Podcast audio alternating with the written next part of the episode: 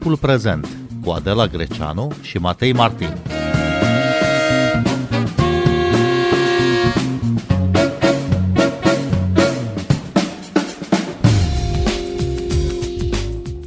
Președintele Vladimir Putin a decretat astăzi mobilizarea parțială, un ordin care îi vizează pe rezerviști. De asemenea, președintele Putin a spus că susține referendumurile pentru alipirea la Rusia, pe care separatiștii din zona de est a Ucrainei vor să le organizeze zilele viitoare.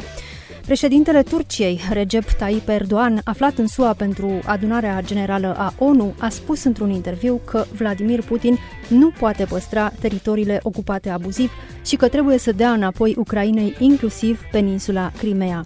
Bine v-am găsit, noi suntem Adela Greceanu și Matei Martin și invitatul nostru este analistul politic Dragoș Matescu de la Institutul Diplomatic Român. Bună seara, bun venit la Radio România Cultural. Bună seara și mulțumesc pentru invitație. Este un semn de putere sau un semn de slăbiciune pentru Federația Rusă și pentru Vladimir Putin această mobilizare parțială? În primul rând trebuie să specific că vorbesc în, în numele meu personal, canalist. Uh, din ce observ uh, și mm, trebuie să specific și faptul că nu sunt un specialist în uh, politica spațiului ex-sovietic, dar, dar, eu îl judec acest gest drept un gest de panică Uh, dacă este o slăbiciune sau nu, urmează să vedem și evenimentele care au loc exact la acest moment la Moscova și nu numai, uh, ar putea să ducă către această impresie de slăbiciune. Vedem cum va reacționa autoritatea uh, Kremlinul, dar este un semn de panică, pentru că practic aduce perspectiva aceasta a aduna foarte multă lume, acești rezerviști, Uh, sub o comandă care, în mod clar, și-a dovedit incapacitatea de a comanda. Uh, întrebarea pe care o-și o pun oamenii este ce se va întâmpla cu noi și nu întâmplător vedem că s-au mulțit uh, ieșirile din Rusia, nu mai sunt bilete la avioane, era ceva ce putea fi așteptat. Bun, și cancelarul Olaf Scholz spune că e un gest disperat, premierul britanic Liz Truss spune că e o probă clară Uh, că această invazie a ieșuat, iar secretarul general NATO Jens Stoltenberg spune că mobilizarea de acum arată că Putin a calculat greșit uh, resursele pentru invazie. Iată deci trei, trei comentarii foarte asemănătoare, dar oare ce cred rușii, ce cred cetățenii ruși despre această mobilizare parțială? Dovedesc în felul în care acționează. Mă, uh, mă îndoiesc că cetățeanul rus acum poate să aibă încredere să vorbească către un microfon pe care îl pune în față un uh, post de radio sau televiziune uh, rusesc să aibă încredere să spună chiar adevărul. Dar reacția de, de masă este, este interesantă. Vedem cum vor evolua uh, mai departe lucrurile și trebuie să deschidem, uh, uh, să fim mai mult atenți la, la ceea ce există ca presă uh, independentă cât de cât în Rusia. Mm, experiența mea de la Revoluția Română din 1989 uh, îmi spune că trebuie să fim atenți chiar și la uh, posturile de stat, de radio și televiziune, pentru că e posibil să apară și acolo din ce în ce mai multe uh, probleme Uh, cât despre declarațiile acestor lideri europeni și a domnului Jens Stoltenberg, uh, da, sunt declarații politice.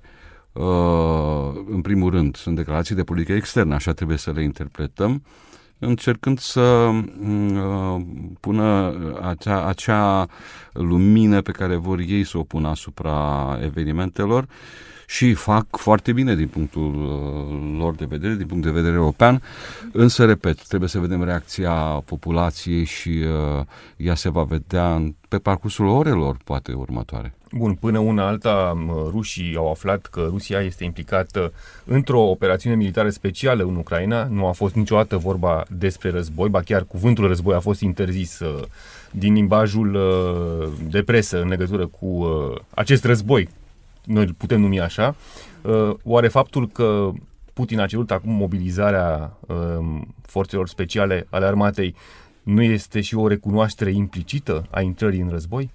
N-aș vrea să fiu un uh, pielea domnului Putin, pentru că este, după părerea mea, cea mai uh, ridicolă situație.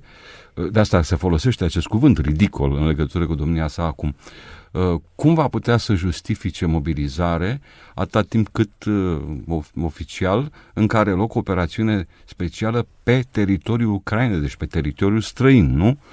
Pentru ce mobilizare generală? Atacă Ucraina uh, teritoriul rusesc? Eu cred și nu numai eu, știm din partea mai multor analiști și chiar oameni politici, uh, faptul că de fapt sincronizează mobilizarea aceasta cu acele referendumuri care au loc pe teritorii din Ucraina, conform uh, uh, statutului lor internațional, dar pe care Moscova le consideră deja anexate. În momentul în care se va uh, se, uh, se vor realiza acele uh, referendumuri și nu mă îndoiesc că ele vor da câștig de cauză ca Rusiei, vor dori anexarea, e, atunci va putea să prezinte uh, populației această mobilizare ca o acțiune legitimă pentru a apăra teritorii rusești. Însă, bineînțeles că este o problemă de logică aici și mai este o problemă de timp. Pentru că avem de af- când acele referendumuri, astăzi suntem în 22, sunt programate a se termina undeva spre 27, 5 zile, care în termen de operații militare, 5 zile sunt enorm de mult. Și dacă se întâmplă ceva între timp și nu se pot uh, lucra uh, foarte rapid acele, nu se pot pregăti și desfășura și termina acele referendumuri foarte rapid, atunci ce o să facă domnul Putin cu mobilizarea? Iarăși este o gafă, într-adevăr, și suntem în acea zonă a ridicolului. Aseară era așteptat anunțul lui Vladimir Putin, dar a fost amânat până în această dimineață. De ce a ales oare președintele Putin să anunțe la televizor mobilizarea parțială și de ce în felul acesta cu amânări? Trebuie să-l întrebăm, ar trebui să fim la Kremlin să înțelegem, dar nu este prima dată. Avem o memorie îndrăznesc să, să vă spun că și pe vremea comunismului dinspre Moscova apăreau astfel de bâlbe.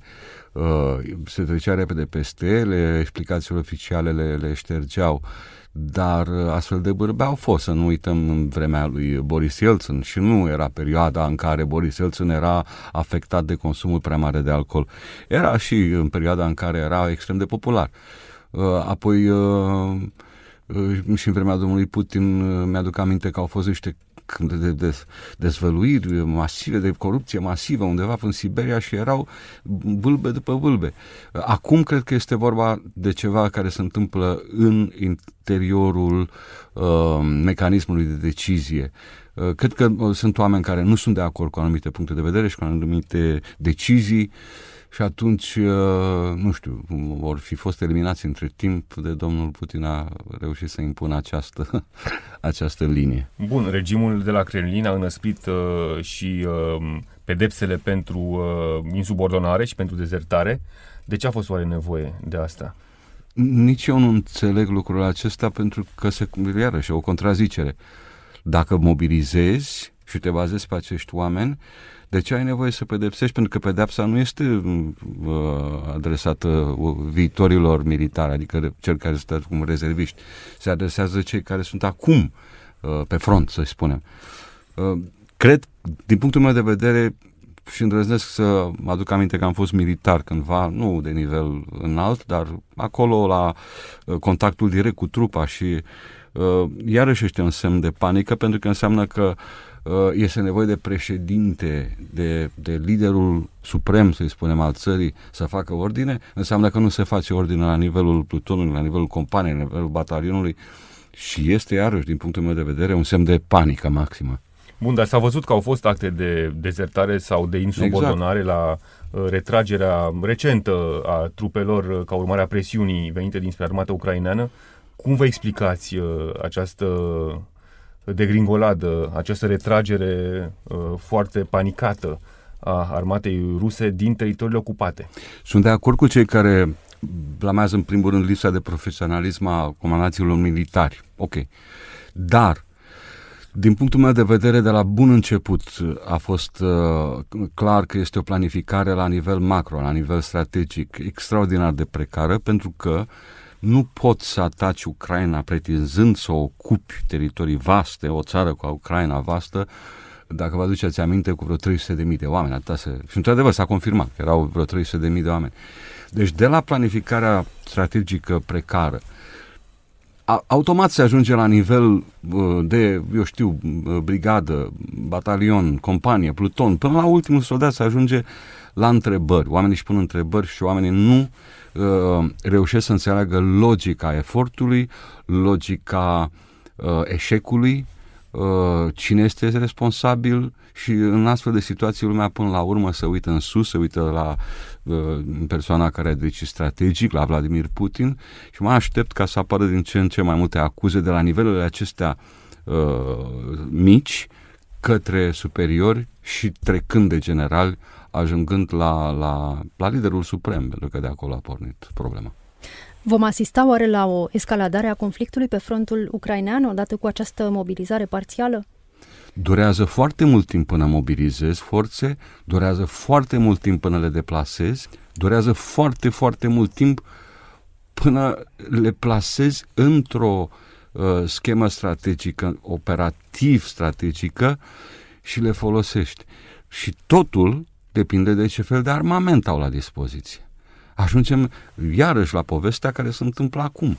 Ucrainenii sunt superiori din punct de vedere al armamentului la ora actuală față de ruși. Nu avem ce să mai comentăm și nu le dau uh, mari șanse rușilor, nici dacă mobilizează un milion de oameni pe frontul din Ucraina. Le trebuie arme și le trebuie muniție și le trebuie mâncare și le trebuie linii logistice, care acum, la ora la care vorbim, sunt în curs de distrugere de către armata ucraineană. De ce nu a decretat uh, mobilizarea generală Vladimir Putin? Se teme oare de proteste în Rusia, care de altfel deja au și început în câteva orașe? Păi asta nu mai știu, dar mă gândesc că mobilizarea generală se presupune un grad maxim de uh, alertă și s-ar decreta în clipa în care chiar teritoriul rus ar fi ocupat. Altă explicație nu am. Ne putem aștepta la reacții solide ale cetățenilor ruși, ruși la proteste masive în stradă? Da, ar trebui să întrebați oameni care vorbesc limba rusă și care urmăresc uh, nu numai presa, dar uh, media socială, social media din, din Rusia. Uh, din ce văd pe rețelele sociale, din ce pot eu să înțeleg, se pare că ar fi un uh, cazan care fierbe deocamdată încet, dar e posibil să se ajungă. Uh, cred că din punctul acesta de vedere a fost o greșeală maximă a domnului Putin, pentru că a pus practic gaz pe foc. A, în loc să, cu oamenii pe care îi avea, să încerce să salveze situația efectivă pe front, la nivel operativ, la nivel uh, Um, dacă vreți chiar strategic, ca să ajungă la nivel strategic să controleze, cel puțin, uh, a preferat să angajeze mai multă populație într-o misiune pierzătoare. Și de aici, uh, iarăși, ca toți liderii autoritari care nici nu se pricep la ceea ce fac, intră într-un blocaj logic și spectatorul, inclusiv publicul uh, rus, Uh, care nu a fost foarte bine informat până acum, va ajunge să spună întrebări. Așa cum mă întorc din nou uh, la România în decembrie 89. Nu s-a întâmplat totul pentru că uh, nu aveam de mâncare și nu aveam... Uh, că nu avusesem și ani dinainte de mâncare și lumină și căldură. Nu, pentru că oamenii au început să-și pună întrebări în legătură cu logica către care ne îndreptam. Și atunci a explodat, cum să spunea mămăliga, nu? Bun, Putin se confruntă de fapt cu două tipuri de război, cu două războaie, unul extern, nu? Cu armata Bravo, și corect. Uh, cu soldații în Ucraina și un alt război care mocnește acum, după cum spuneți, domnule Matescu, uh, în plan intern, cu proprii cetățeni care încep să se revolte împotriva sa. Poate să le gestioneze pe ambele, dacă mm. nici măcar primul nu a reușit? Nu, pentru că domnul Putin, în primul rând, nu are pregătirea unui administrator bun și s-a dovedit asta înainte. Nu are pregătirea militară necesară și dovedește asta acum. Eu nu-i dau nicio șansă. Este doar un fost spion care a știut să manipuleze probabil oameni, n-am fost parte din meseria domniei sale, Uh, și uh, atât. Uh, și cred că dacă a ajuns la acel punct în care nu mai are încredere în nimeni și nu mai suportă să mai uh, asculte opinia altora, nu mai neavând încredere în nimeni, cred că ne îndreptăm spre, spre uh, uh sfârșitul drumului acestui, uh, sfârșitul logicii, cum, când, asta nu putem să prevedem. Dragoș Matescu, să vorbim puțin despre declarațiile președintelui Turciei, care a spus uh, recent, ieri, într-un interviu, că Putin trebuie să redea Ucrainei teritoriile ocupate, inclusiv peninsula Crimea, anexată în 2014. Cum cad aceste declarații în contextul în care Ucraina își recuperează teritorii de la ocupantul rus? O să rețin microfonul un pic mai mult pentru că Până la urmă, toate acestea se încadrează în poziția Turciei ca membră NATO, uh, se încadrează în relațiile pe care Turcia le are cu mm, celelalte țări din zona Mării Negre, inclusiv cu România, să nu uităm, avem o uh, relații funcționale, inclusiv în trilaterala România-Polonia-Turcia, uh, dar și în cadrul NATO, și se achită de toate sarcinile în acele formate. Această relație cu Rusia ridică multe semne de întrebare, dar m- sunt semne de întrebare pe care și le asumă Ankara, fără doar și poate, clar. În legătură cu această chestiune a, a Crimei, de exemplu, uh, iarăși, Turcia a fost consecventă nu a recunoscut anexarea Crimei și acum acest discurs și aș vrea să vă citesc dacă se poate, pentru că este foarte important și o să mă scuze ascultătorii noștri că o să uh, spun o frază în, uh, în limba turcă și apoi o voi traduce. Uh, exact declarația domnului Erdogan este următoarea. İlk hakkının tanımadığımız Kırım dahil Ukrayna'nın toprak bütünlüğünün ve egemenliğinin korunmasına önem veriyoruz. Asta e prima parte a frazei și o voi traduce, a declarației. Acordăm importanță păstrării integrității teritoriale și suveranității Ucrainei, luând în considerare că nu am recunoscut, paranteză, niciodată anexarea Crimei. Nu este nimic anormal aici, este poziție veche a Turciei. Uh, continuă domnul Erdogan, Kırım Tatarlarının haklarını korumak için daha fazla çaba göstermemiz gerekiyor. Trebuie să demonstrăm, să arătăm mai multă determinare, mai mult efort pentru a proteja drepturile tătarilor crimeeni sau tătarilor din Crimea. În același context s-a referit și la integritatea teritorială a Chinei, pe care Turcia o respectă, menționând în același timp drepturile minorității uigure absolut nimic schimbat față de poziția tradițională, tradițională față de poziția pe care a avut-o Turcia până acum față de aceste chestiuni. E, și mai interesant este răspunsul domnului Dimitri Peskov, purtător de cuvânt al Kremlinului, care spune așa, ne întristează aceste declarații, de parcă ar fi fost o poziție nouă, în contextul în care se pregătește vizita în Rusia a președintelui Republicii Turcia. Și asta va fi o chestiune foarte interesantă, uh, dar nu este prima dată când uh, Putin și Erdogan se întâlnesc având aceste dosare, aceste dosare uh, destul de fierbinți și nu i-a împiedicat să facă totuși afaceri care sunt benefice inclusiv pentru Europa, pentru că prin Rusia trece gaz rusesc la ora actuală alături de alte resurse din Azerbaijan, din Iran și parte din acel gaz ajunge în Europa prin uh, conductele pe care le cunoaștem. Bun, și oare cum pot discuta cei doi uh, lideri de pe aceste poziții atât, atât de diferite? Au, și acum au discutat și până acum de foarte mult timp. Să nu uităm că Turcia și Rusia de fapt sunt în confruntare uh, nu fățișă, ci indirectă în uh, conflictul uh, din Caucaz dintre Azerbaijan și uh, Armenia. În Libia, sunt pe opoziții diferite, ca să nu mai vezi, vorbesc că în Rusia, uh, aproape confruntare directă a fost chiar de câteva ore, au fost oameni omorâți de partea Turciei și de partea Rusiei. Uh, și totuși a continuat, pentru că legăturile sunt uh, de dependență, eu îi spun dependența Turciei de Rusia, din punct de vedere al pieței, Uh, piața energetică, piața agricolă, adică mm, importă mai mult de 60% de, de grânele, de produse agricole în general, de care are nevoie Turcia, uh, importă, importă din Rusia. Uh, la care se include uleiul de floarea soarelui și semințe de floarea soarelui sau altele. Nu mai vorbesc gaze, aproape jumătate din gazele consumate de Turcia vin din Rusia.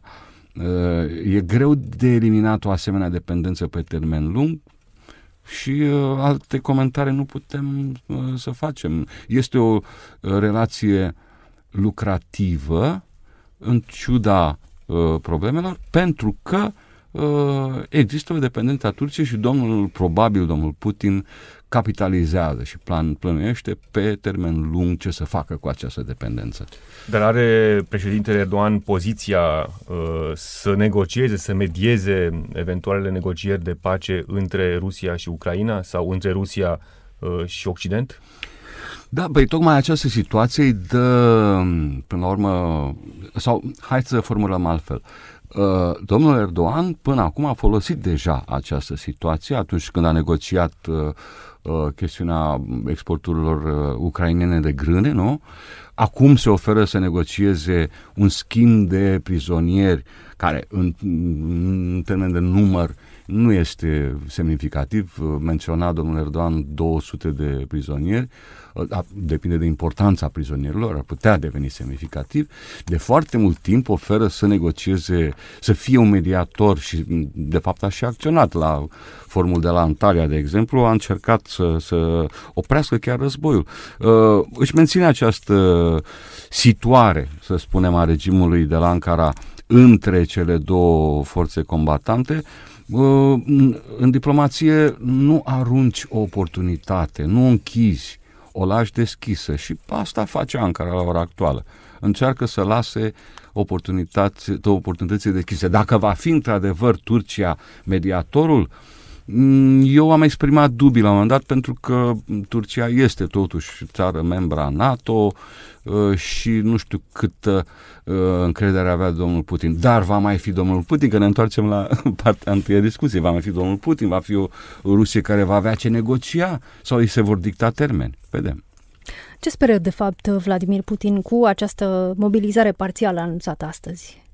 Nu știu chiar nu știu și este mare rușine pentru mm, uh, domnul Putin faptul că eu nu pot să răspund la această întrebare la o altă cu atât de mulți oameni care încearcă să răspundă, dar eu mm, sunt onest, nu pot să uh, inventez lucruri pe care nu le văd. În general, analiza, analistul vede niște lucruri uh, și spune, da, uite, ce, cum văd eu. E, în cazul ăsta nu văd, pentru că nu văd uh, cum se va termina logica pe care merge domnul Putin, o logică pe care nu mai înțelege nimeni. Probabil că are o logică, dar nu o înțelegem noi.